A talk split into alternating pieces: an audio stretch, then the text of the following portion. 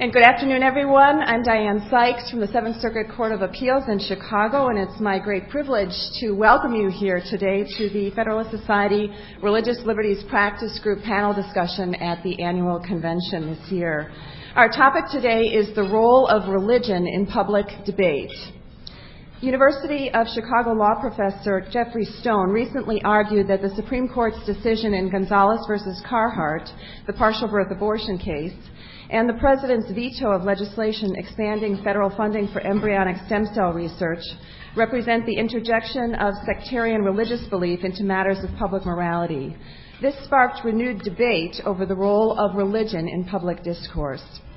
Our panel this afternoon will discuss the place of religious language and ideas in public debate, including whether there are legitimate constitutional or philosophical limits to religious discourse in public debate, whether religious participants in public debate should be required to translate their views into publicly available reasoning, and whether there are non theological, publicly available arguments in opposition to, for example, such matters as abortion, same sex marriage, or embryonic stem cell research. To discuss this important topic this afternoon, we are privileged to be joined by four distinguished scholars in law and philosophy. Starting on the far right, your far left, Dr. James Skillen became executive director of the Center for Public Justice in 1981 and in 2000 became its president. The Center for Public Justice is a nonpartisan organization engaged in public policy development and civic education. Its work centers on doing justice from a Christian democratic perspective by recognizing different religions and points of view and keeping the public square open to people of all or no faiths. The Center is concerned with the subject of what should constitute a just political community. It explores the full scope of responsibility that belongs to citizens and all branches of government. Dr. Skillen received his BA in philosophy from Wheaton College, a divinity degree from the Westminster Theological Seminary, and an MA and PhD in political science from Duke University. Next to him, Professor Robert Audi is the David E. Gallo Professor of Business Ethics, Professor of Management, and Professor of Philosophy at the University of Notre Dame. He is author of many books and articles on ethics, epistemology, the theory of human action, and related areas. His most recent works include Moral Value and Human Diversity, an introductory treatment of normative ethics and the theory of value, with applications to business, education, government, and the media, and Religious Commitment and Secular Reason, which offers a theory of the ethical basis of church state separation and a theory of the relation between religion and politics. He has served as president of the American Philosophical Association Central Division, editor in chief of the Cambridge Dictionary of Philosophy, and editor of the Journal of Philosophical Research. He received his BA from Colgate University and his MA and PhD from the University of Michigan. On my left here, next up is the Honorable Michael McConnell, known to many in this audience. He was appointed uh, by President George W. Bush to the United States Court of Appeals for the Tenth Circuit in 2002. Judge McConnell brought to the bench 17 years of scholarship and teaching in the field of constitutional law and related subjects at the University of Chicago Law School and later at the University of Utah. In addition to serving our nation as a circuit judge, Judge McConnell continues to teach part time as presidential professor at the S.J. Quinney College of Law at the University of Utah and is a visiting professor at Harvard and Stanford Law Schools. Judge McConnell has written widely on the subjects of freedom of religion and constitutional history and theory. He is co editor of Religion and the Law and Christian Perspectives on Legal Thought. Judge McConnell received his BA from Michigan State University and his JD from the University of Chicago Law School. He served as a law clerk to Chief Judge J. Skelly Wright on the United States Court of Appeals for the District of Columbia Circuit and for Associate Justice William J. Brennan on the, on the United States Supreme Court. He has also served as an Assistant General Counsel in the Office of Management and Budget and as an Assistant to the Solicitor General of the United States. And finally, Professor Kent Greenawalt is University Professor at Columbia University, where he teaches constitutional law and jurisprudence at Columbia Law School. He has taught at Princeton University and has been a visiting fellow at Cambridge and Oxford. His scholarship focuses on the areas of church and state, freedom of speech, civil disobedience, and criminal responsibility. He is the author of Religion and the Constitution, Volume 1, Free Exercise and Fairness, Does God Belong in Public Schools, Private Consciences and Public Reasons, and Religious Convictions and Public or Political Choice, excuse me. He received his BA from Swarthmore, a bachelor's degree in philosophy from Oxford, and an LLB from Columbia Law School. He served as law clerk to Associate Justice John Marshall Harlan on the United States Supreme Court and as Deputy Solicitor General of the United States. Welcome to all of our panel members. And we will begin with Dr. Skillen.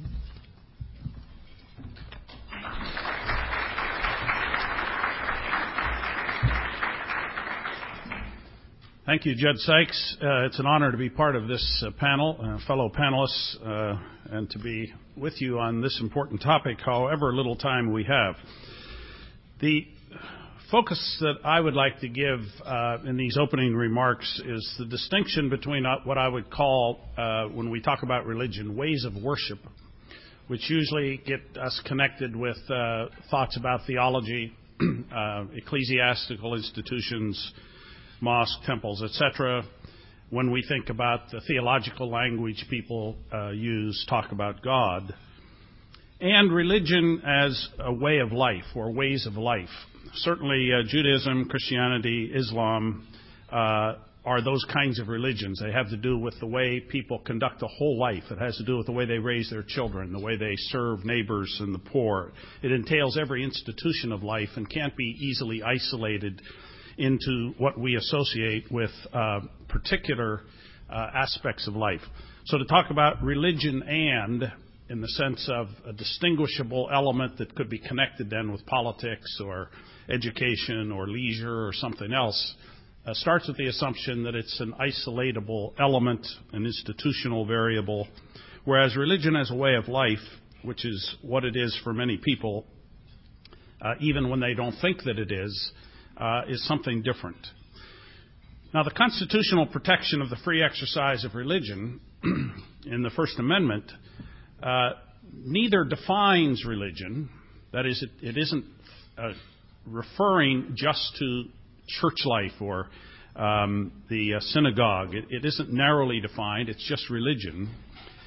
And it doesn't uh, in any way, uh, constitutionally beyond the First Amendment or within it, give the government the authority to define, to predefine religion. That is to say, if you do this, this, or this, or if you look like this, this, or this, well, then you're religious. And if you're not, well, then you're out. Uh, the free exercise, it seems to me, is a reference to people with responsibility to their God or not being free to exercise it. So where the question comes in really, uh, I think especially has to do with these, all these areas, whether it's education, welfare, a number of other places where, uh, in particular, the meaning of one's deepest convictions about how one ought to live before the face of God, equivalent to or at the same level of the deepest convictions that someone may have about how to live without reference to God. That is to say, it's at that level that these questions of how should we shape science policy and stem cell research, how should we approach and look at the unborn, uh, those are not narrowly religious uh, matters, and I don't think they can be uh, uh excised from public debate or somehow find out, find out how to develop a common secular language which gets along because it's dispensed with religion. At that level of deepest convictions, one is bringing a point of view, a worldview, a, an understanding of who human beings are. And obviously, if it's a political debate or a legal debate, it needs to be about what the public law should be. Uh, and therefore, there are all kinds of extraneous arguments one could imagine one making about um, uh, theology or something else that wouldn't be relevant to that particular debate but it would have to, uh, there would have to be freedom of speech and engagement and argument there. I don't think anyone should be excluded. uh, from the debate, from the political participation ahead of time because they are being religious. Now, the further comment I want to make is that uh, Western Christianity, at least the history of, of, Christianity in the West, has itself been partly responsible, uh, as many of you I'm sure know, for the ambiguity in this use of the words religion and what is secular.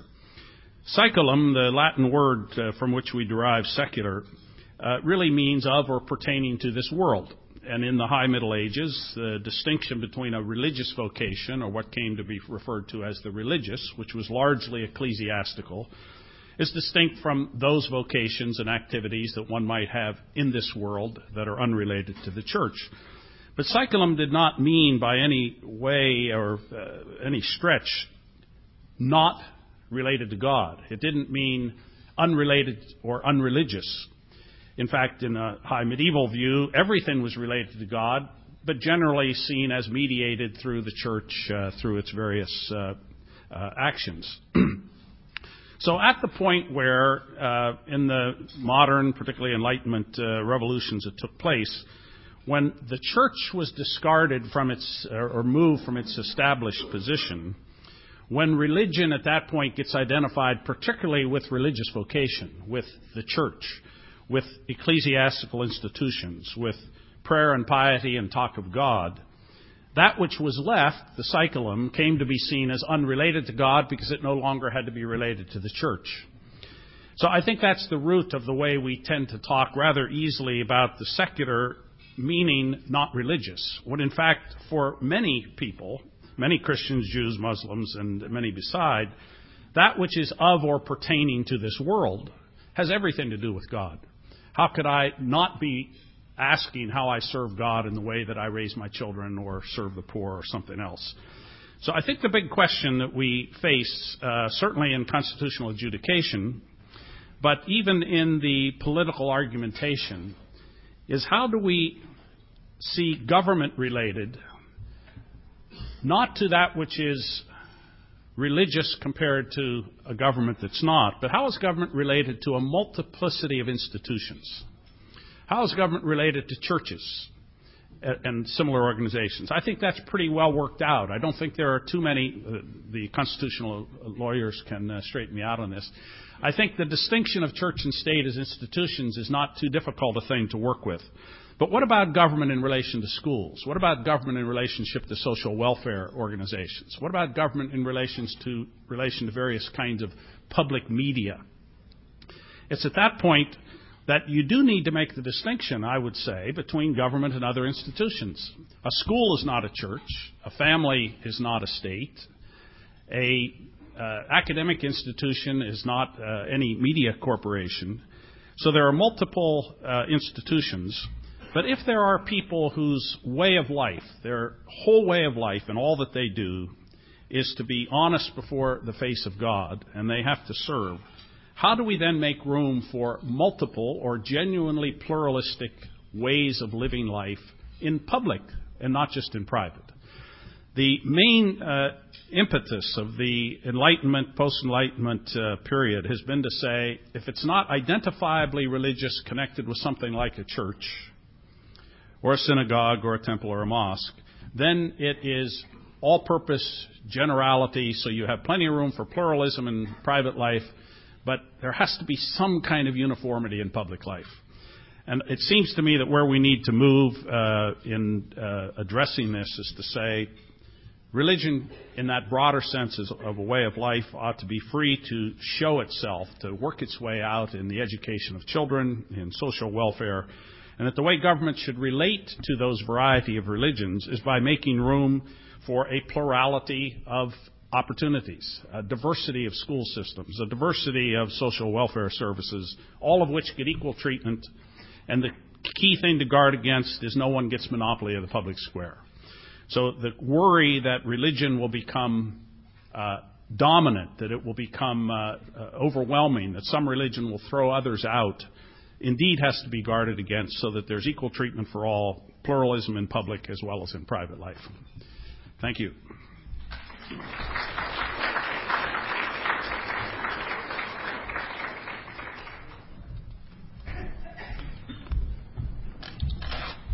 I prepared these remarks under the title, The Role of Religious Considerations in the Public Discourse of Pluralistic Democracies. I did bring an outline, but you won't need it. It's available on that table if uh, anyone would like to have one afterward.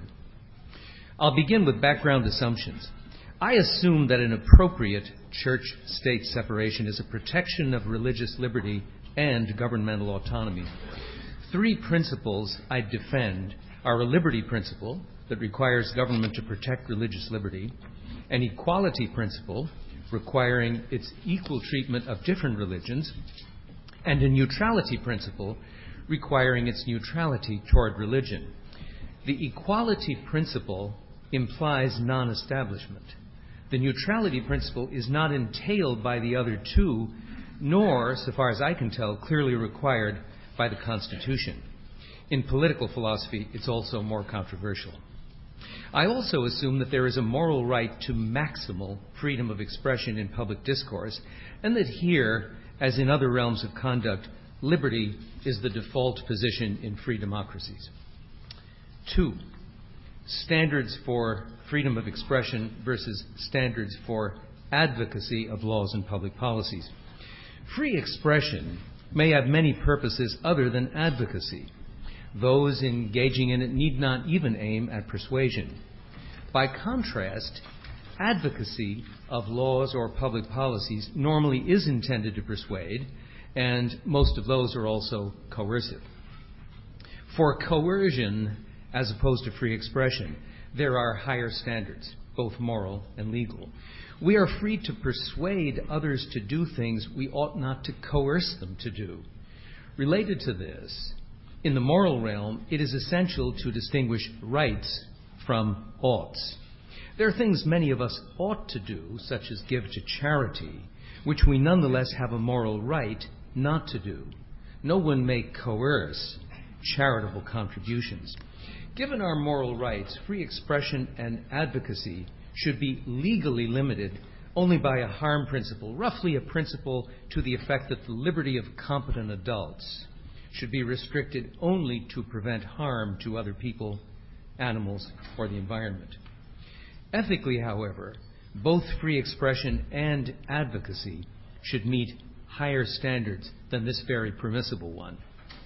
Three, some major principles governing advocacy of laws and public policies. Regarding good citizenship, I've defended a standard I've called the principle of secular rationale. It says that citizens in a free democracy have a prima facie obligation not to advocate or support any law or public policy that restricts human conduct unless they have and are willing to offer adequate secular reason for this advocacy or support, for instance, for a vote. This principle has been widely misunderstood. Here are a few of the needed qualifications and an indication of its basis. One, a prima facie obligation is defeasible and may be overridden. Suppose appeal to religious considerations is necessary to enact laws that will prevent a Nazi from coming to power, then one should appeal to them. Two, the prima facie obligation here, like many others, is compatible with a right to do otherwise. The secular rationale standard is for good citizenship, not for merely permissible socio political functioning. Three, a secular reason for an action is roughly one whose status as a potential justifier of action does not evidentially depend on, but also does not deny, the existence of God nor does it depend on theological considerations or the pronouncements of a person or institution as a religious authority. But secular reasons, say considerations of public safety, will typically accord with reasons that are supported by at least some major religions. Four, an adequate reason is one that, in rough terms, evidentially justifies the belief, act, or other element it supports. The notion is objective, but complex and non quantitative. In many applications, it is controversial, but no plausible political or legal philosophy can do without it. Five, excusability. A person who does not live up to the principle of secular rationale is not ipso facto a bad citizen. Like other failures, this one may be fully excusable. Six, the principle of secular rationale is non exclusive. A, it doesn't rule out having religious reasons for legal coercion, nor imply that such reasons cannot justify. B, it does not even rule out having only religious reasons for lifting oppression or expanding liberty. It concerns coercion. C, it does not imply that religious reasons should be privatized. Indeed, one might quite, quite properly indicate publicly that one supports, say, illegalizing assisted suicide not from a religious ground, such as reverence for God's gift of life, but for secular reasons, such as protection of vulnerable patients. Seven, as to the basis of the principle, here I'll suggest only that A, it supports free democracy and religious liberty, B, it helps to prevent religious strife, and C, it's needed to observe the do unto others principle since clearly rational citizens may properly resent coercion based on someone else's religious convictions. I should add that I could have called it the principle of natural reason. This would highlight both its central stress on our natural rational endowment and its continuity with elements in the natural law tradition as expressed in Aquinas. Note that we can take our natural endowment as God given even if we regard the knowledge it makes possible, notably including moral knowledge, as attainable even without appeal to theology or religion. This is a good place to stress a principle I've more recently introduced as a complement to the secular rationale principle. It's the principle of religious rationale. It says religious citizens in a liberal democracy have a prima facie obligation not to advocate or support any law or public policy that restricts human conduct unless they have and are willing to offer adequate, religiously acceptable reason for this advocacy or support. The underlying idea is that the ethics of good citizenship calls on religious citizens to constrain their coercion of fellow citizens by seeking a rationale from their own religious perspective. This is a perspective it would be hypocritical or worse to ignore in such a weighty matter. Given the common coincidence between religious reasons for basic legal constraints on freedom and natural reasons, which are secular, for the same constraints, the principle of religious rationale is an important complement to its secular counterpart. Four, the wider question of the place of religious considerations in public discourse. Let me conclude with some comments on some of the standards for religious expression, whether argumentative or simply expressive, in public discourse. These are, in effect, standards for non privatization. The uses of religious language are unlimited. Think not just of advocacy and persuasion, but of self expression, self description, and information. I may need to tell you my religious position to say, in any depth, who I am. I may want to persuade an audience of physicians and attorneys not to violate our relation to God by facilitating assisted suicide, even though I have voted to legalize it for natural reasons based on respect for the liberty of others with different religions or none. What are some of the standards of good citizenship for the socio political use of religious discourse? One is simply judiciousness. Will what we say be illuminating or alienating? unifying or divisive, clarifying or obfuscating. There are myriad considerations here, both of ethical sensitivity and of prudence. A second consideration is a spirit of reciprocity, based partly on a sense of universal standards available to all rational, uh, minimally educated adult citizens. An appeal to a biblical narrative, for instance, can be clarifying with regard to such secular questions as whether prosperous nations are obligated to give more than they do to poor ones. Consider also the do unto others rule. The wording is biblical. The content is a call for reciprocity, even universalizability. I see no conflict between being religious, indeed expressively so in public, and adhering to both the principle of secular rationale and that of religious rationale. This integration is most likely to be well reasoned and stable if it is supported by a theoethical equilibrium. This is roughly a rational integration between religious deliverances and insights concerning moral matters and, on the other hand, secular ethical considerations. There are theological reasons, at least from the point of view of natural theology, for thinking that a high degree of theoethical integration is possible, at least for those who conceive God as omniscient, omnipotent, and omnibenevolent. Religious citizens who achieve theoethical equilibrium will typically have both natural and religious reasons for their standards governing freedom and coercion. I close with a suggestion that public discourse in a free democracy is best served by citizens having and in a wide range of important matters using an appropriate civic voice. Such a voice is a matter of intonation and manifest respect for others' points of view and convictions. It may reflect religious elements, but in citizens adhering to the principle of natural reason, it will also indicate a respect for standards that simply as rational persons we do or can have in common and should take as a basis for setting the proper limits, limits on our, may I say, sacred liberty.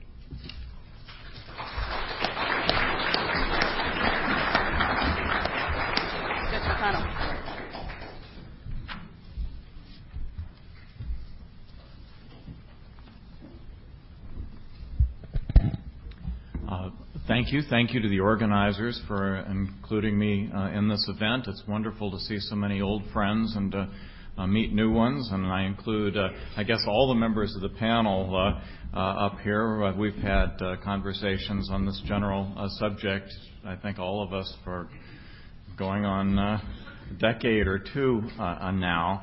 I'd like to begin by trying to clarify what it is that we are talking about. Uh, we've all, I think, heard the complaint uh, about uh, you know, one policy another, be it perhaps uh, restrictions on uh, same-sex marriage uh, or stem cell research, or it wasn't long ago that there were complaints from opponents of civil rights in the South when the Reverend Dr. Martin Luther King called upon ministers to become more religiously aware and engaged on that issue, or to look back you know, over a hundred years ago to when uh, uh, Southern supporters of slavery were indignant that uh, uh, that uh, Northern abolitionists would bring religious arguments to bear against the precious practice of slavery. If, and uh, you, you may recall that William Lloyd Garrison's newspaper, The Liberator, in the very up in the up in the very top of the uh, front page of the uh, newspaper uh, had a cross and a biblical quotation in support of uh, of the position. Well, people say that this is interjecting politics in an inappropriate way, uh, that there's something wrong with either citizens enacting or legislators, or uh, citizens advocating or legislators enacting laws that are based upon religious rationales, premises, or arguments. And this comes both in a constitutional law version and in a political theory version. The constitutional law version is that it violates the Constitution and specifically the Establishment Clause of the First Amendment uh, for uh, laws to be uh, passed if their primary uh, rationale based, is based upon a religious premise such as the existence of God or divine commands or theological considerations, including the interpretation of sacred texts or the pronouncements of religious authorities, that this would make the laws unconstitutional.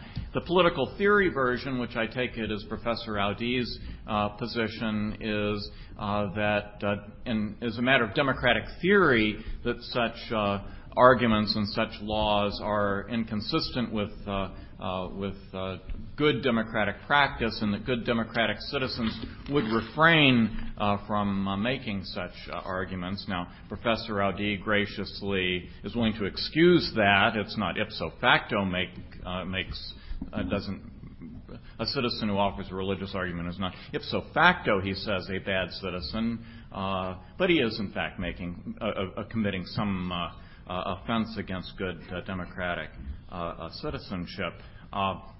It's and, and I think we should bracket. It's important to note that we are bracketing here, and I think all of the, at least the speakers so far, are all in agreement that we are not arguing uh, uh, that this is not about laws which are actual infringements upon anyone's religious liberty in the sense of being, uh, you know, classic establishments such as laws that have the purpose of advancing religion, such as taxes for the support of religion or requiring school prayer for the support of religion. We are talking about laws which were which are about matters of the public good, such things as stem cell research or slavery uh, or environmentalism or uh, any number of issues, but where the arguments uh, that some citizens may offer with respect to those laws have, um, have religious premises.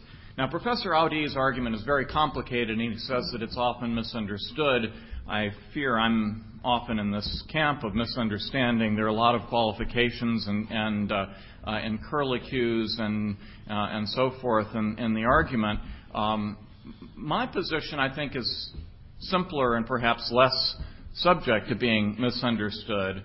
Uh, and my position is that as a matter both of constitutional law and of democratic theory, all citizens have an equal right to offer whatever arguments they consider persuasive in support of the public good. And the rest of us have an equal right to hear those and to accept them or reject them according to whether we find them persuasive.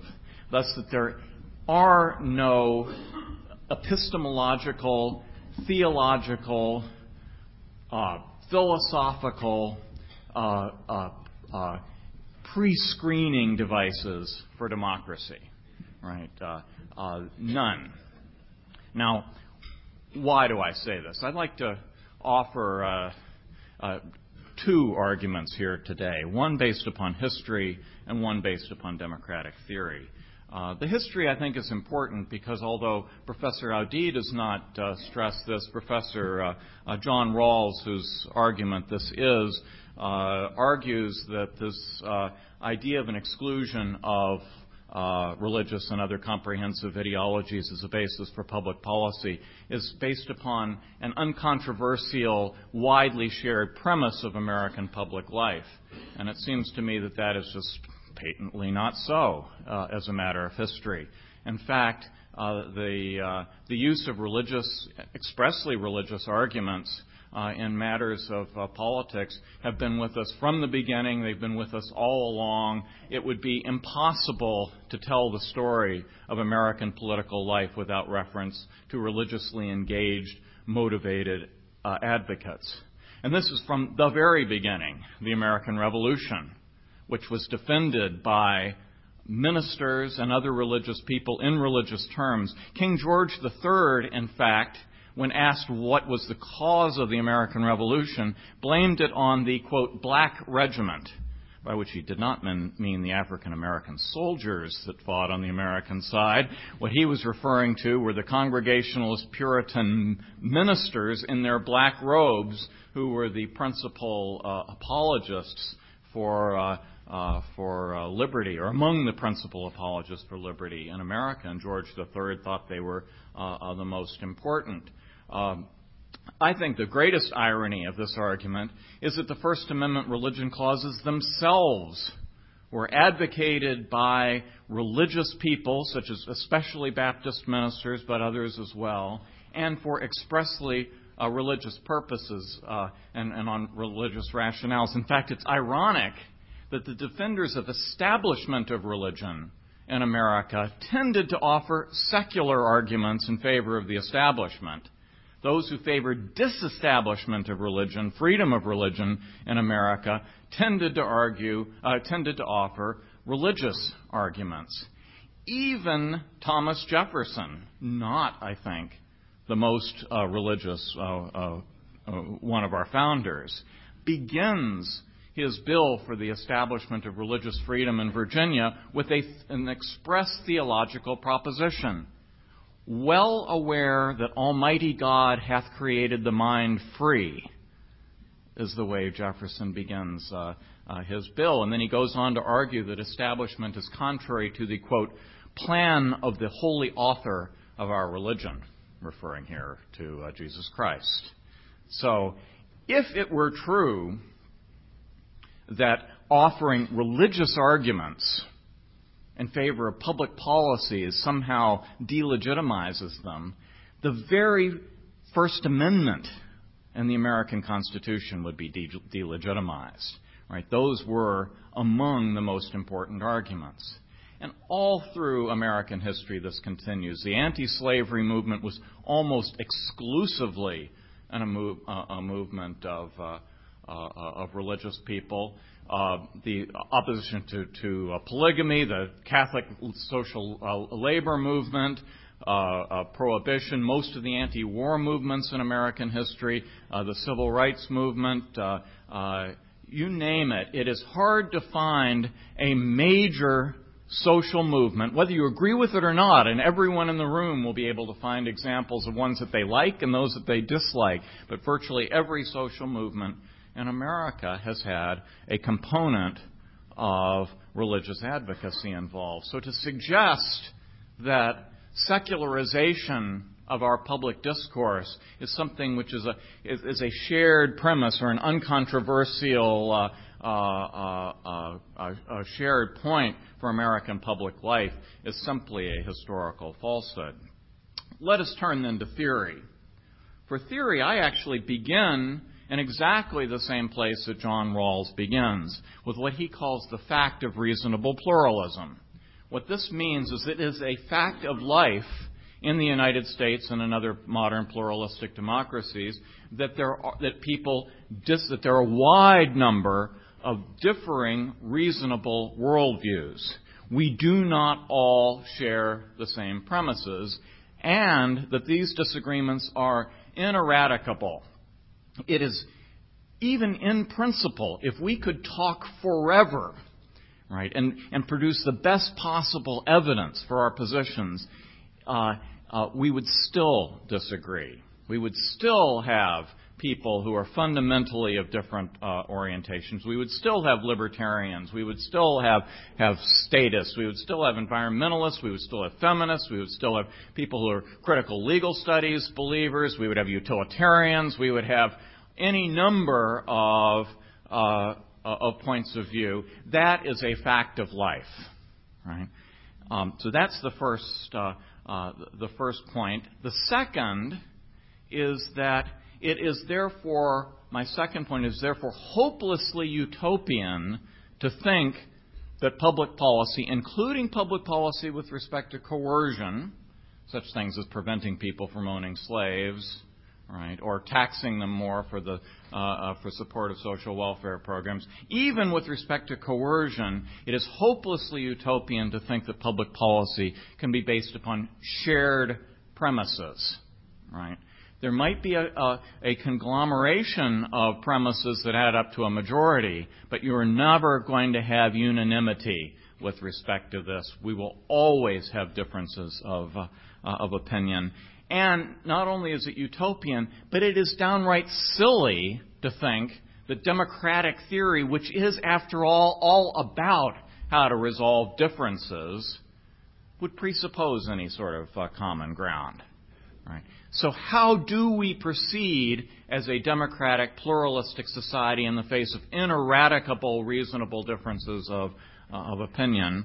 Uh, I would submit that there is only one possible basis which is consistent with the equality of all citizens, and that is that everyone has an equal right to advocate for the public good according to the premises that they find persuasive. Some of those people are going to offer premises that any one of us may find to be completely implausible, maybe even crazy. They can put them forward. We can listen to them. It is our right to disagree, but it is not our right, and it is not the right of judges wearing robes, and it is not the right of you know political scientists in the in, in some uh, uh, seminar rooms to serve as gatekeepers for what arguments can be made. And so when Professor Audi concludes by saying that he's talking about using the appropriate civic voice, right? I don't depend, I'm not going to stand here and defend inappropriate civic voices. But I will say that in a democracy, it is the citizens, each citizen, in terms of the civic voice that they believe is going to be persuasive, and all citizens in terms of the voices we find persuasive. We are to be the judge of that. And there are no theological, philosophical, ideological, or epistemic uh, uh, limitations upon those arguments. Thank you.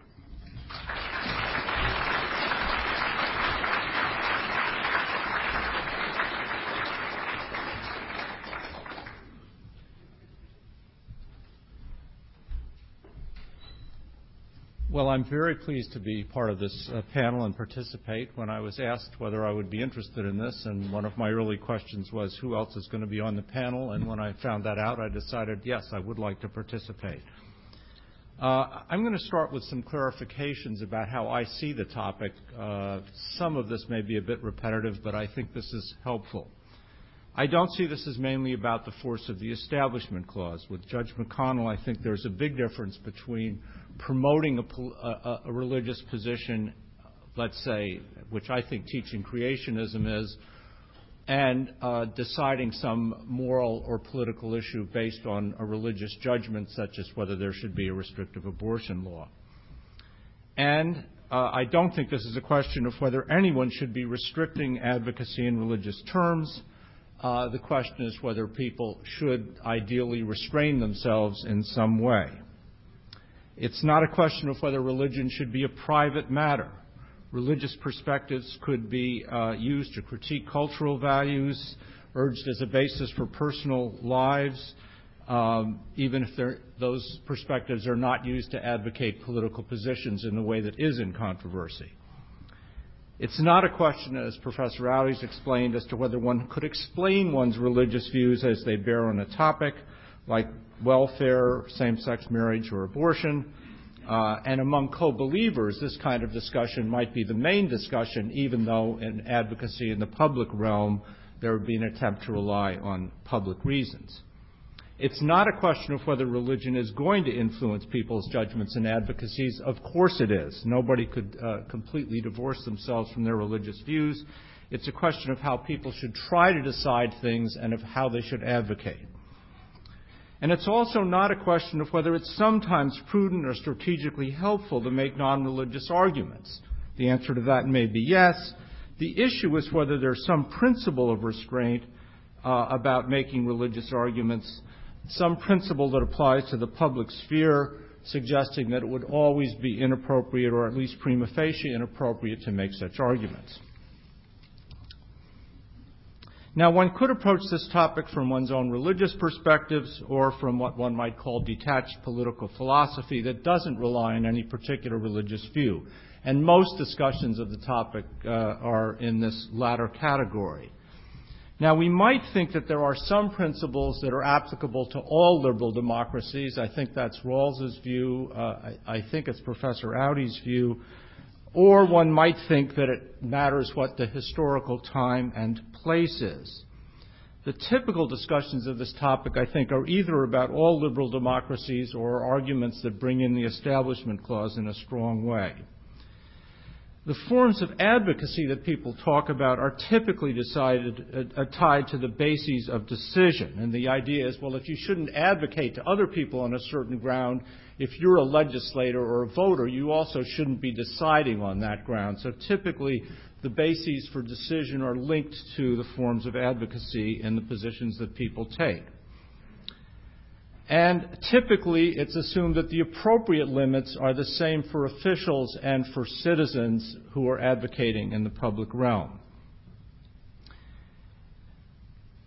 It's commonly assumed, and this hasn't been touched on yet, that if religious grounds shouldn't be the basis for advocacy, then neither should some other grounds. Non rational grounds, controversial ideas of the good, or most influentially, other comprehensive views. So, according to Rawls, if you can't rely on a religious argument, you shouldn't rely on Benthamite utilitarianism either. Now, just in passing, the Benthamite utilitarian would need to give up a lot less of what he'd be advocating about a particular position than would many religious believers if, if both of them restrained themselves from relying on their comprehensive view. Now, it's often said that there's a line between issues that warrant this kind of self restriction and those that don't. Rawls talks about constitutional essentials and basic issues of justice as being the ones that call for the restraint, and we've heard Professor Audi talk about coercive measures as being the sort of crucial uh, category. Now, my own position is an intermediate one. I think there are reasons of fairness and political stability to rely on grounds, to seek grounds that have force or should have force for everyone in the society. But I also think there are reasons of liberty and fairness to let people rely upon and advocate the reasons that they think are most persuasive. So I think this, this is a genuine dilemma with substantial arguments on each side. I don't think either side has a knockdown argument that just sort of destroys the argument on the other side. I doubt if there's one set of principles for all liberal democracies. I think time, place, and cultural heritage are important. So what I'm speaking to is here and now in the United States. I think there should be more restraint for officials than ordinary citizens. There are a lot more citizens than officials, so the liberty interest in freedom is much more substantial when one thinks of citizens. Officials are much more used to saying less than they fully believe, to giving reasons that fit political conditions asking officials not to publicly advocate political measures in religious terms is, I think, a pretty modest restraint. The, sa- the same restraint, uh, the idea that the same restraint should be on advocacy as decisions is also one that I disagree with. Uh, what we're talking about here is recipro- reciprocal self restraint. I restrain myself, but in return, you do the same thing. Now, it's very hard to know how anybody else is actually reaching a decision, but it's not hard to know what they're saying. Therefore, if we, if we did accept some kind of reciprocal restraint, and for me it's only for officials, on religious uh, uh, discourse, that would be fairly easy to know whether somebody's complying with that or not, and I think is a solid basis for some kind of reciprocal understanding. Uh, whereas I see it making the decisions is quite different. I also think there are significant differences uh, among officials. And I think judges are under more restraints than uh, legislators, for instance. Um, and I'm wondering whether Judge McConnell thinks that it would be appropriate for himself as a judge to rely on an explicitly theological argument based on his conception of God to reach a judicial decision now in this society. I would think that would be pretty clearly not appropriate. But I, see the restraint as being significantly less for legislators. Uh, now, uh, insofar as religious grounds should not be the basis for advocacy, I think the same should be true about other comprehensive views, but I'm very troubled by how one draws the line between when reliance is on a comprehensive view and it's not, whether reliance is on a religious view or not, and uh, I think natural law provides a good example of, something that's right on the borderline. I could go into that in more detail, but I won't right now.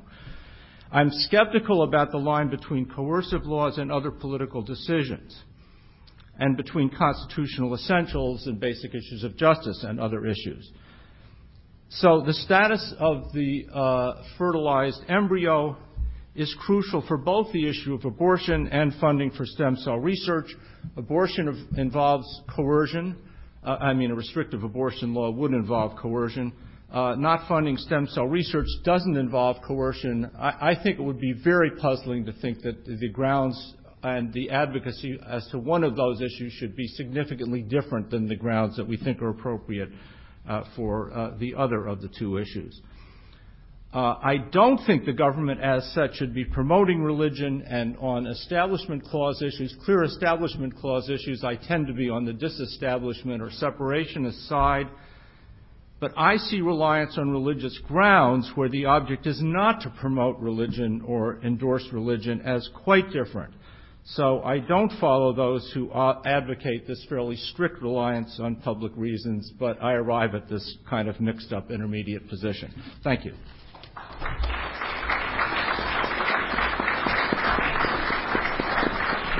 And we will now have a few moments of response from each of the panelists, and then we'll have a question period. Dr. Skillen, you can take the podium or speak from where you are. General response? Yeah. Just a few comments. I'm anxious to hear questions. Uh, uh, I'm quite uh, in agreement with Mike McConnell with the general statement that he laid out. It seems to me that to prejudge how one may speak is itself a judgment about who may participate as a citizen and who not. And If everyone's a citizen, they should be free to participate. I think some of the questions, as uh, Professor Audi, much of his discussion, I would say if at many points where he uses the word secular or secular reasoning uh, or secular reasons, um, he used uh, public legal reasons or political reasoning, I'd be quite sympathetic. That is to say, anyone, wherever they're coming from, whether they're religious or not, if the issue is what kind of law should we pass, uh, what should Congress do, what is legally permissible needs to be engaged in public legal arguments. So it can't just be God told me something, or science has lately shown, or uh, my best friend thinks this. Uh, th- there's not much of an argument there. It would have to be why should Congress or the, the courts do this? And then, of course, what should follow is uh, why this will be just or sound or good for the, for the common good. But that, of course, raises precisely the question what is it that we think government ought to do? What's the nature and the task of government in its relationship to other institutions? And I would dare say that it's at that basic root that we're right back to some of the most fundamental considerations. Where do we get our notions of a diversified society, limited government, freedom of human beings, constitutional freedoms, restrictions? And I think that, uh, that there is, uh, in every case, those are grounded in some kind of comprehensive uh, point of view. So one brings a political philosophy, one brings a view of life with one, and that's why I would say uh, I think McConnell is right. We have to be free to make our arguments, and in the end, we might well disagree with where we started, but we may find through majority decisions and uh, good constitutional reasoning or even constitutional amendments, we may find good grounds for why we can continue cooperating and agree with uh, with the law. So I, I don't. Uh, I, I would still say that uh, in many ways, the discussion about religiously, religious language that might lead to coercion. I don't know of any religious language that can lead to coercion unless it, of course, becomes law. It becomes public legal uh, law for governments to impose. And it's at that point that I think a constitutional protection, which does indeed say people have protections of their freedom to speak, to associate, to organize, to live, to participate in political life, that has to be a ground. Even a majority of 90 shouldn't be able to overcome one's right to continue to be a minority with a different viewpoint. I think where the difficulties come in as when I, in my freedom of association, want to and feel conscience bound to organize in, in, a, uh, in the schooling or in social services or in other ways is that at that point restricted, or at least uh, inequitable funding or whatever else restricted? Because I'm already told that this kind of association that we've done for the very public legal purpose that's there to help people or educate children is already discarded or off the, the map because it comes from a religious point of view, as if the standpoints or viewpoints that others come with are not themselves deeply grounded in a, a particular worldview. Mr. Audi. I'll be as brief as I can, and so will speak only to things Judge McConnell said, which I suspect interest the audience most. He cited my excusability clause in connection with freedom of expression, but I want to stress once again that I don't have any principle for restricting free expression, which I support to the hilt. Prudence operates there, of course. I think in another place he associated me more closely with Rawls than he should have. I think I'm much more accommodationist than Rawls, particularly before his preface to the paperback edition of Political Liberalism. Now, related to this, he referred to an epistemological pre screening device. So let me remind you that I've said that for coercion one should have adequate secular reason, something that's uh, available to us as rational, informed citizens. One can also have religious reasons, and they can be evidentially sound as far as I'm concerned. It's just that if I'm going to illegalize assisted suicide, I shouldn't do it just on a basis that involves my interpretation of Scripture, let's say, when lots of people who are equally devoted to Scripture read it differently, and then there are those who aren't religious at all and would like the freedom to have assisted suicide. So um, it's really a requirement that one have a certain kind of reason for coercion. It's not a requirement that one's speech be limited or that one can't act for religious as well as other kinds of reasons, even with coercion. And I might add, when it comes to liberalization, given that liberty is the default position in a free democracy, religious reasons are just fine. So I applaud their use in lifting oppression. Now, I also want to say that in no way would I want to delegitimize religious argument. It's a question of what role it ought to play and whether it ought to play a role all on its own, unsupported by the kinds of reasons one can have when one is in a theoethical equilibrium where natural reason cooperates with theological and religious insight to produce an integrated view. There's a larger thing I want to mention that I think hasn't surfaced except uh, perhaps in Kent's initial remarks. It is that a morality that concentrates just on rights is too narrow. I gave the example of a right not to give to charity. It seems to me you can have wrongs within rights. Not every exercise of a right is something we should approve of. There are times you have a right to punish your child or criticize your colleague, and on balance, you ought not to do it. But no one should coerce you to prevent you. So I'm interested in an ethics of citizenship that calls for our meeting a higher standard than simply living within our rights. Sure, there's a right to vote on your religious convictions, but would you want uh, a majority uh, Islamic population that uh, wanted women to wear burqas to impose that for religious reasons only? There might be reasons for wearing burqas that uh, you know have a, another basis. So uh, I don't rule that out a priori. But the point is, we very much dislike being coerced at all, but certainly by religious reasons from another person's religious point of view. So maybe at that point, I would just say uh, one question for Judge McConnell, if you'd like to address it, is whether he has an interesting restriction in the idea that everyone has a right to advocate for the public good. Is there an objective notion of the public good that creates a constraint on the appropriate sort of normative reason one can give for laws and public policy. Maybe so, uh, but I didn't hear that in the position overall. Judge McConnell.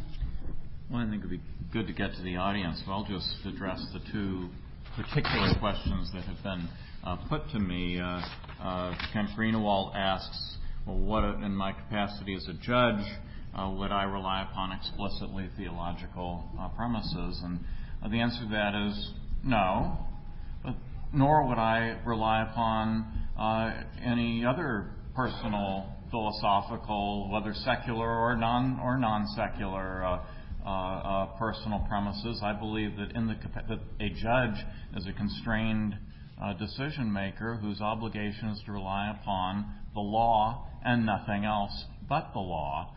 Uh, now, uh, and and so my uh, my my theological principles don't appear in the U.S. Code, uh, and uh, and therefore they uh, they won't appear in my opinions either. but that is not a. But it's not because they're theological, right? It's because my personal opinions about matters are, are not are not an appropriate basis for for legal, for judicial decision making.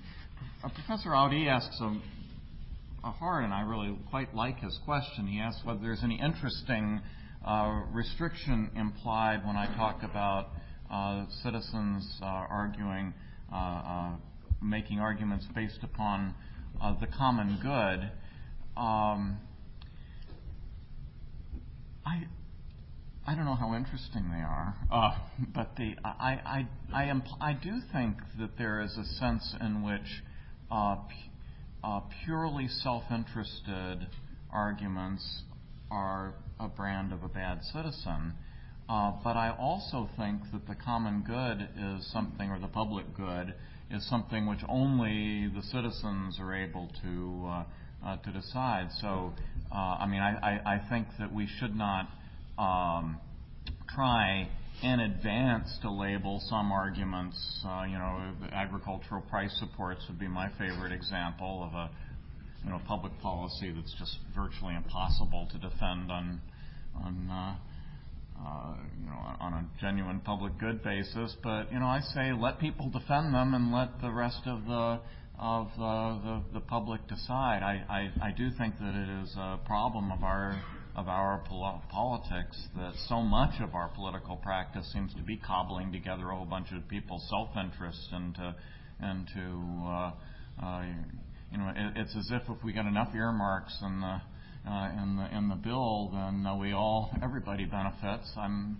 uh, I don't like that aspect of our politics, but it doesn't lead me to to think that we need a complicated theory. That's uh, I just think that what a healthy democracy will be skeptical of uh, of so much self-interested uh, argument. But I really like that question.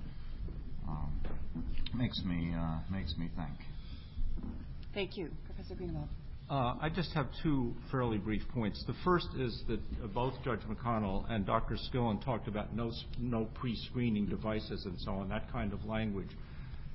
Now, I would think that there are some bases for arguments that are really contrary to liberal democratic premises, such as racism. And I would think that we would say if somebody makes an explicitly racist argument, you know, you're free to do that, but that really is contrary to the, the way we think about things in this society. So I'm I'm skeptical that one would really want to defend the no pre-screening if it includes that. And then the question is if one does think that that kind of pre-screening is appropriate for that kind of argument, how do religious arguments fit? So I'm, again, I do think there's a huge difference between the religious arguments and the other, but I don't think one can just sort of toss it off, well, there's no pre-screening of arguments.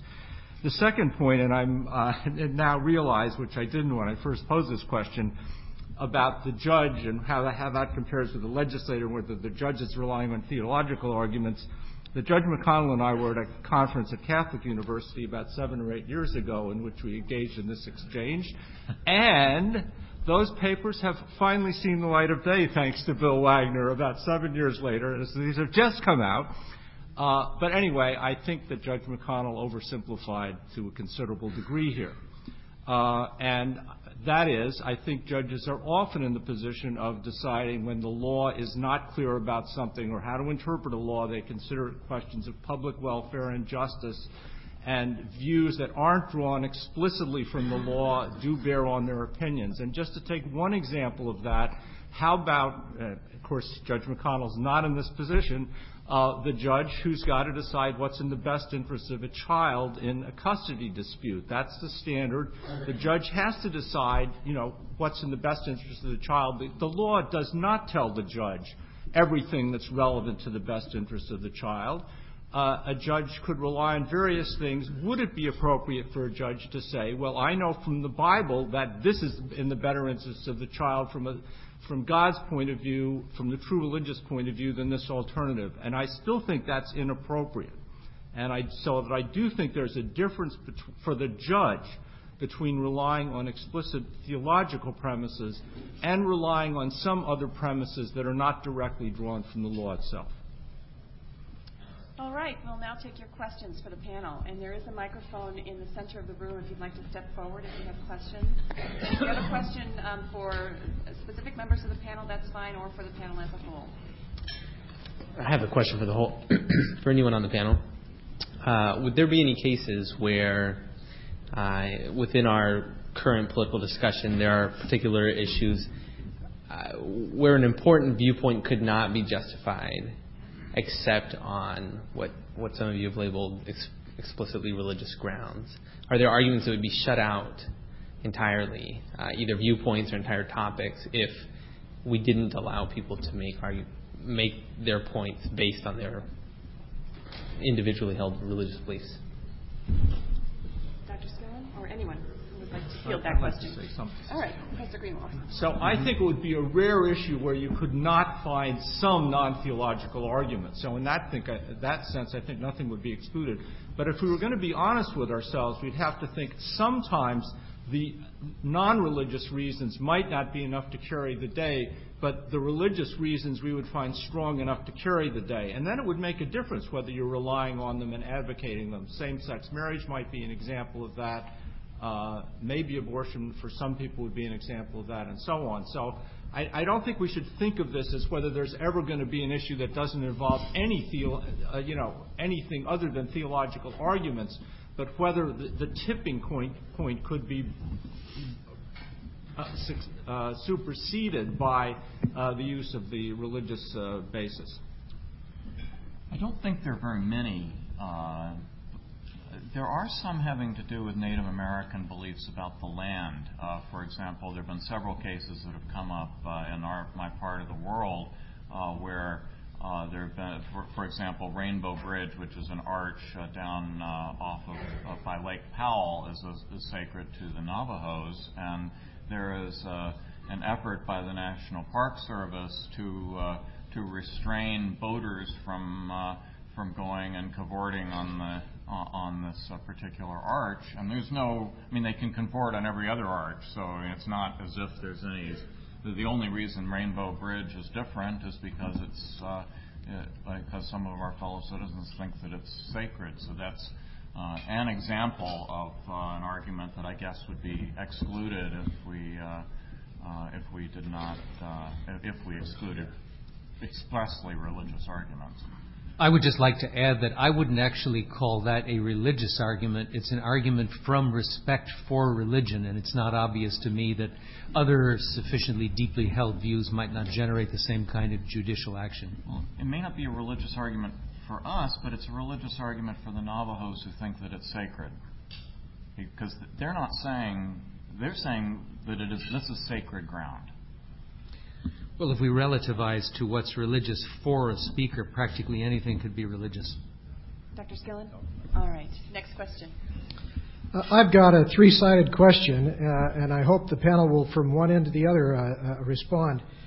Uh, the strongest argument that seems to be made for thus far for religious uh, speech in the public square is an equality argument.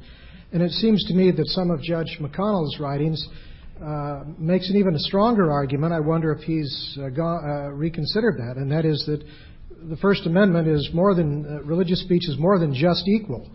Uh, that there is some sense of a, a, preference, or at least a special place for that kind of speech in our political system, which may be different than others.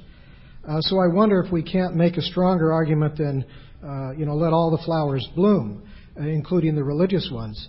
Second.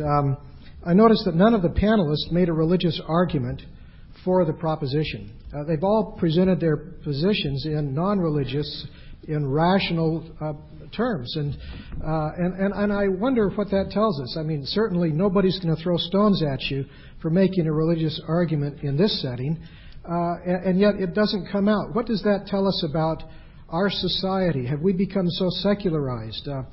Um, uh, is it because there is no common religious value that we can speak to in terms, uh, you know, it's not just I can make a Baptist argument or a Catholic argument or a Mormon argument, but are there no common religious arguments that we can make that are persuasive in a public setting anymore?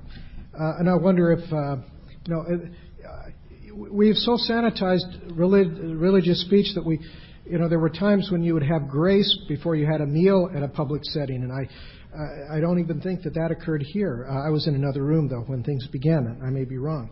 We had Third- a really long grace before you got here. Okay, thank you, uh, Mr. Greenwald. But Lynn, you came anyway. I came anyway, but the third point is American exceptionalism.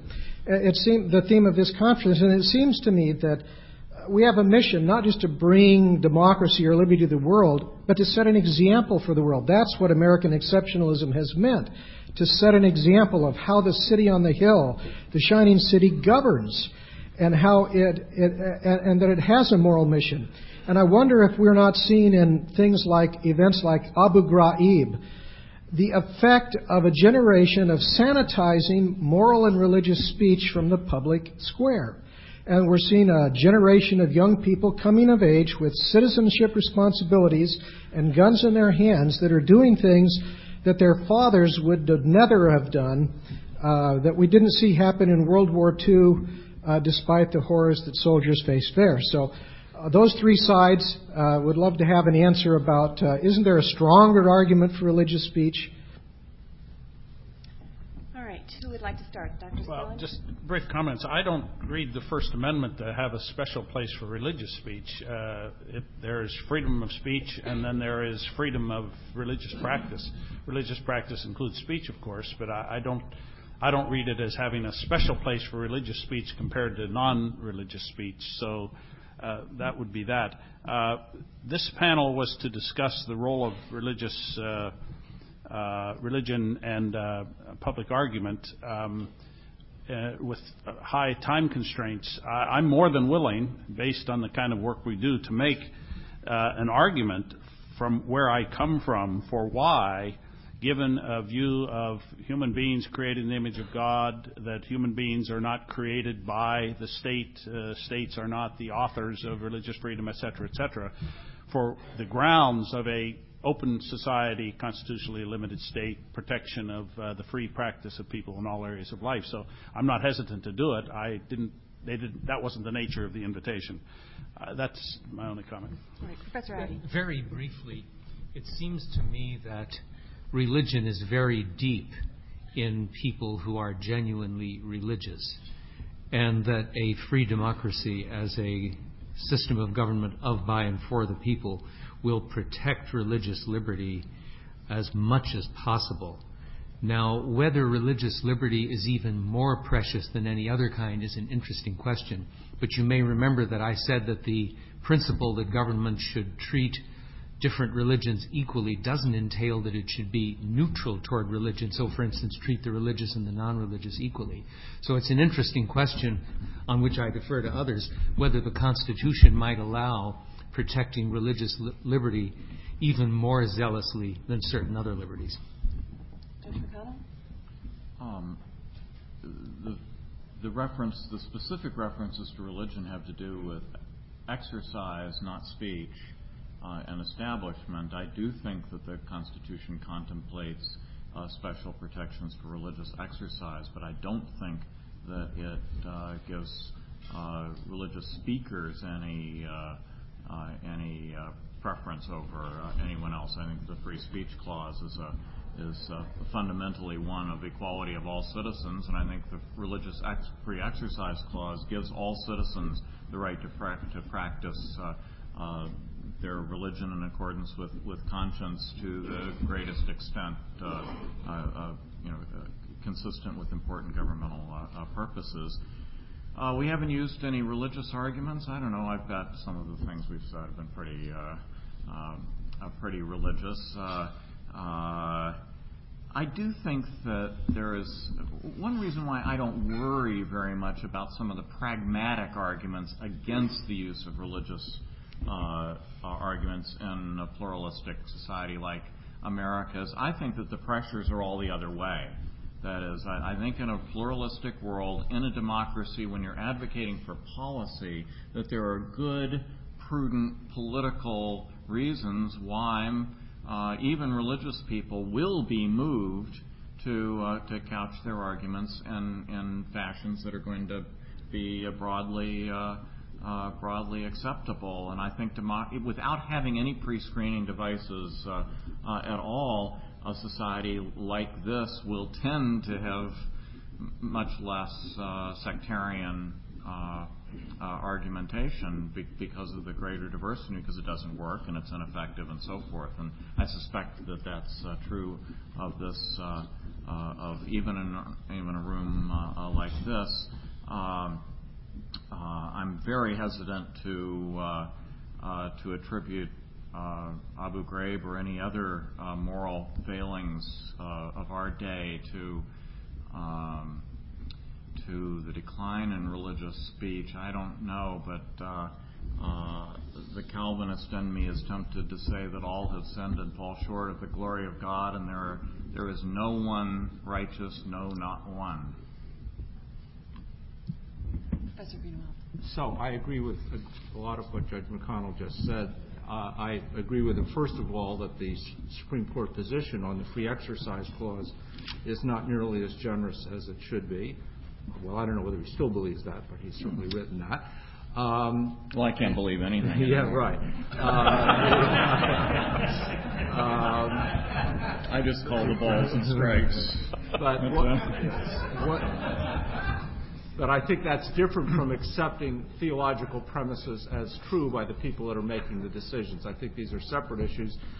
I want to just, I agree completely with what he said about bad things that are going on now. And just as a reminder, if we think the 19th century was great, that was a century of slavery, of terrible persecution of uh, blacks after slavery ended, of inequality for women, and so on. There are various things where if we said, you know, was that morally great, that, century, uh, where I think the answer would be no, and where I think we've actually have made some progress over time, considerable. The final point I'd like to make is that given the change in the immigration law in 1960s, previously there was tremendous favoritism for people that were coming from Europe. And now most of our immigrants are coming from Asia. We're going to get increasing religious diversity over the years unless those laws are significantly changed back. And I think we have to think about a society in which uh, we have this great religious diversity. All right, next question.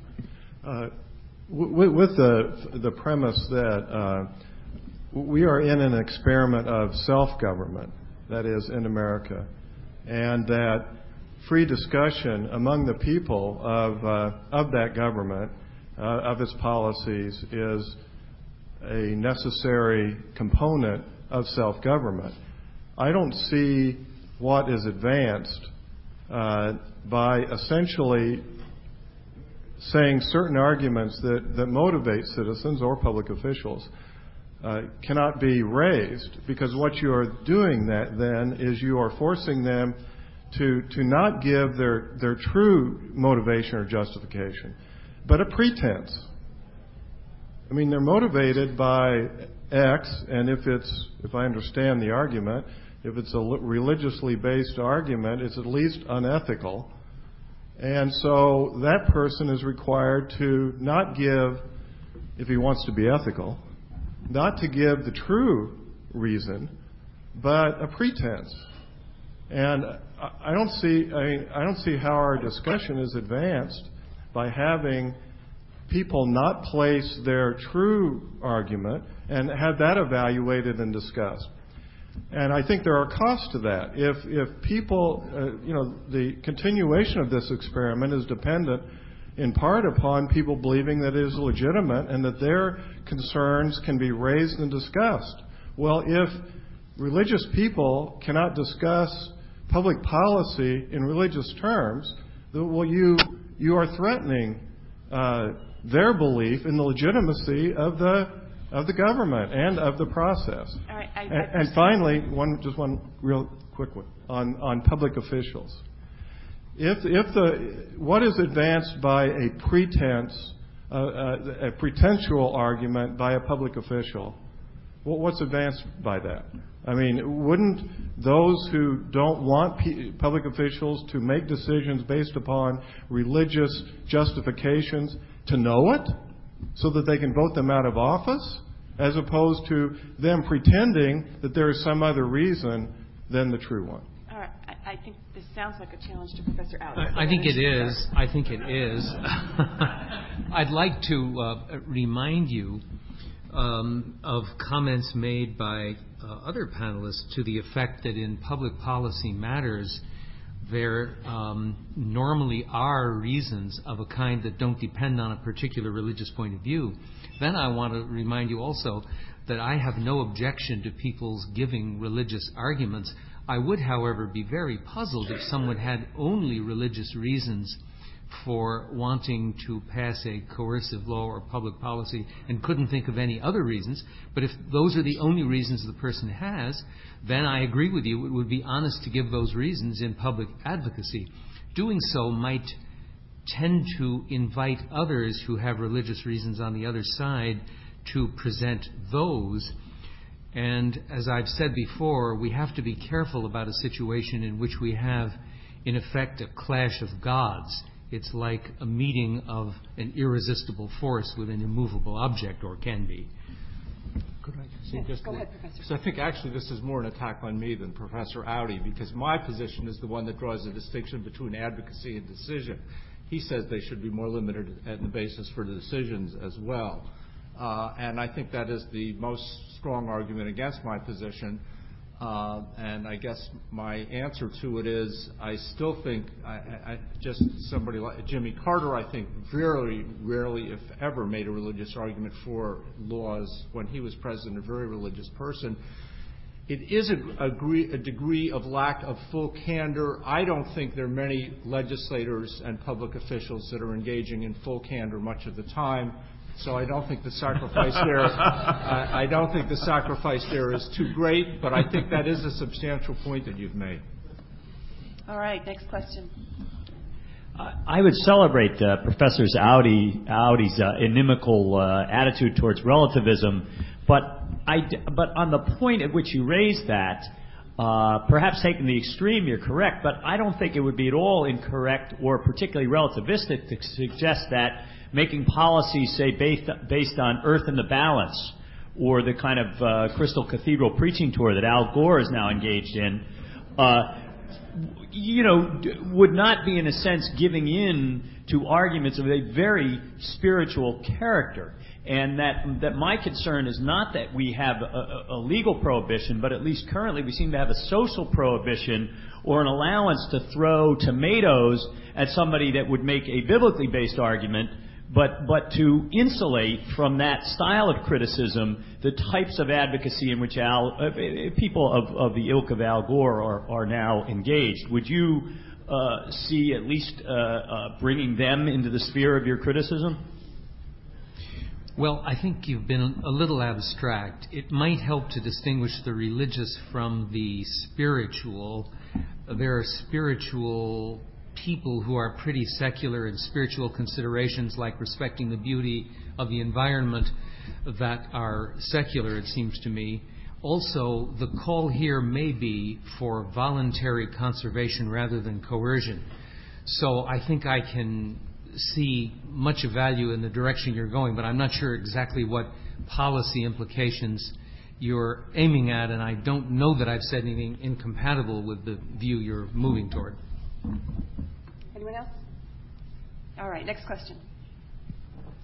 Could I suggest, ask this question? Would it, would it make more sense to have an ethic of respect for the points of view of other citizens rather than, in, rather than a requirement uh, that people uh, uh, limit their discourse? Would, would it make more sense to have an ethic of citizenship that says that when I hear a citizen make an argument that comes from a philosophical or religious point of view that I don't share, it would be good for me as a citizen to evaluate that argument, see if perhaps there's something there that I might agree with, something even in that point of, even in their basic grounding that makes more sense than I thought it had, so that instead of encouraging people to say less, we encourage people to say more and encourage the listeners to, to hear in an understanding way and, and, and to try to make sense out of, out of what their fellow citizens are saying. That's my, that's my first question. And the second question is, is for Professor Greenawalt. I wonder if a restraint on officials giving religious reasons for advocating public policy, I mean, if, if, if that's to be a standard, what does that do to the Declaration of Independence, for example? What does that do to Lincoln's oratory? And, and isn't, in a sense, the effectiveness of the advocacy in those cases, as with Jefferson's statute for religious liberty, in, in part due to the appeal to a people who are largely religious and uh, for a very good uh, result. Thank you. Why don't we take that one first? If the question um, put to you, Professor. Okay. Well, uh, there certainly are things in the past that wouldn't fit what I said. That's why I talked about time and place. I think Lincoln's what Lincoln says, if one is careful and looks at it, uh, usually is not to say we should do X because of some theological argument. It's to rely on theological arguments in very different ways that I think are perfectly acceptable. Uh, and uh, on the first point, I think there's a lot to what you say. Uh, I think it doesn't apply so much to officials. There's a book by Jeffrey Stout called um, Democracy and Tradition that I think is very good on that. Any other reactions? Just, just quickly, I mean, from from my religious standpoint, I would hope from others that we would be teaching our children students an ethic of respect.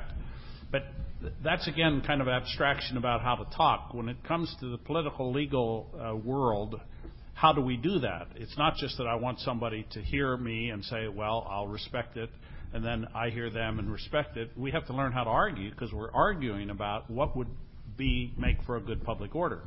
And if the argument you're making that I try to hear and I have a respect for you, I think is a very unsound argument and is going to lead to injustice, my respect calls for me to come back and argue back and say, oh, but that's not, not right.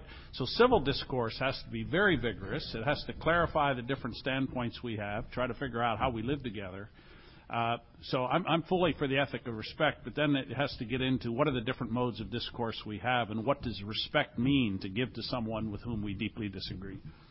Very briefly, I think we all think we're proposing an ethics of respect, and I've emphasized theoethical equilibrium, which involves learning on the religious side from secular thinking and on the secular side from religious thinking. This is not possible for just anyone, but even non religious people can think their way into a secular perspective. A general point on sharing ideas is that arguments on the whole tend to be valuable, though they can be overdone. Arguments are both paths to understanding and pillars of conviction. So in many contexts, the more the better. All right. Last question. We have less than five minutes. First of all, I want to thank the panel. It's been very, very uh, stimulating, and uh, my, my compliments. I'm sure that when we finish this, we'll all give you a round of applause. Uh, but given that uh, religious arguments and secular arguments all proceed from the citizen's own individual view of how the world works, can any member of this panel explain why we should carve out secular views as having a special role as a gatekeeper. Who would like to field that one? I, I don't think there's a reason to give special privilege to any viewpoint, including something called secular, because actually there are many secular viewpoints.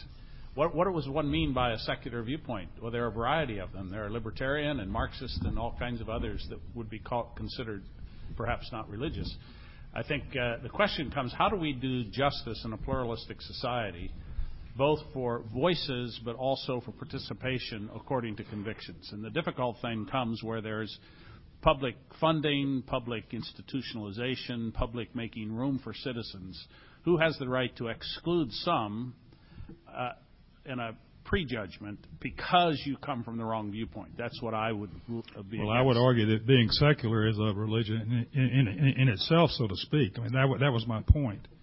Why, why should someone who has a worldview that doesn't include God, which in effect is its own worldview, impose that as a gatekeeper on me? Well, I think that it's important to emphasize that the secular doesn't have to be anti religious. At least when we talk about secular reasons, we're talking about considerations that can be seen to be evidential without depending on theology, but they may be reasons that can also be seen to be evidential from a theological point of view. One other comment. We do Why does share, it make a difference if it depends on theology? Uh, pardon me?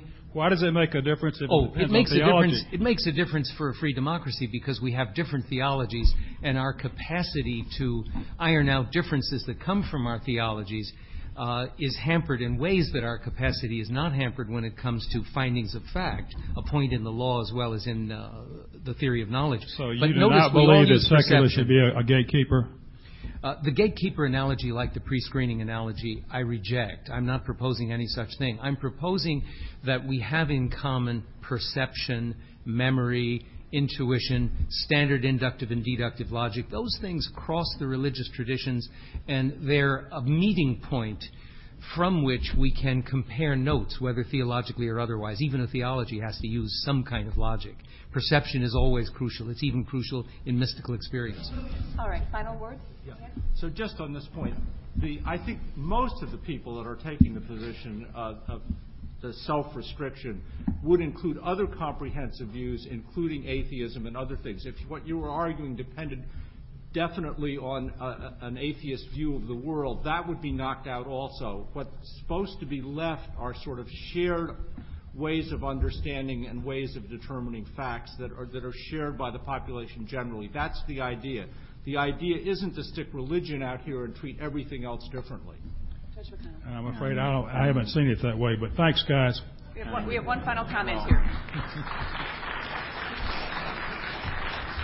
Um, I was just going to say that not only do we have many different theologies, we have many different perspectives of all of all sorts, and the idea that there's some shared perspectives that we all have, I think, is a contradiction of uh, of the of the fact of life in a, in a pluralistic republic. And there's no more reason to think that we should look for a shared, you know, perspective of a secular sort than of of a religious sort.